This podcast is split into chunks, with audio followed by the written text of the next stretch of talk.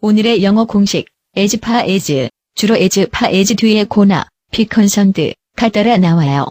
미국인들은 이 표현을 어떻게 활용할까요? Well, definitely financially it's hard. Um, you have to pick and choose what you do according to some funds that you have. But as far as the freedom, I love it. I can't stand being in the office. But as far as the freedom, I love it. But as far as the freedom, I love it. entertainment industry is very based out in Hollywood, California. Uh, as far as actors, the movies, the music industry, models, uh, modeling. As far as actors, the movies, the music industry. As far as actors, the movies, the music industry.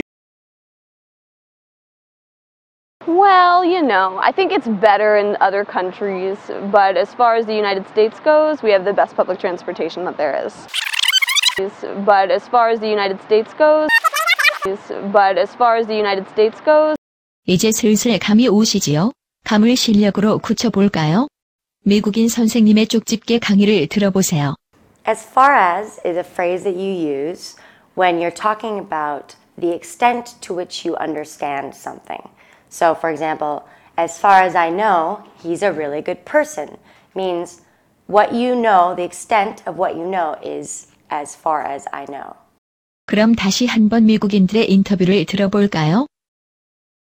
But as far as the freedom, I love it. But as far as the freedom, I love it.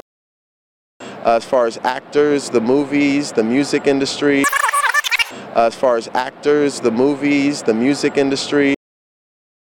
but as far as the United States goes, but as far as the United States goes, 이제 as far as는 여러분의 것. 스피킹 맥스 영어 공식은 계속됩니다. 쭉.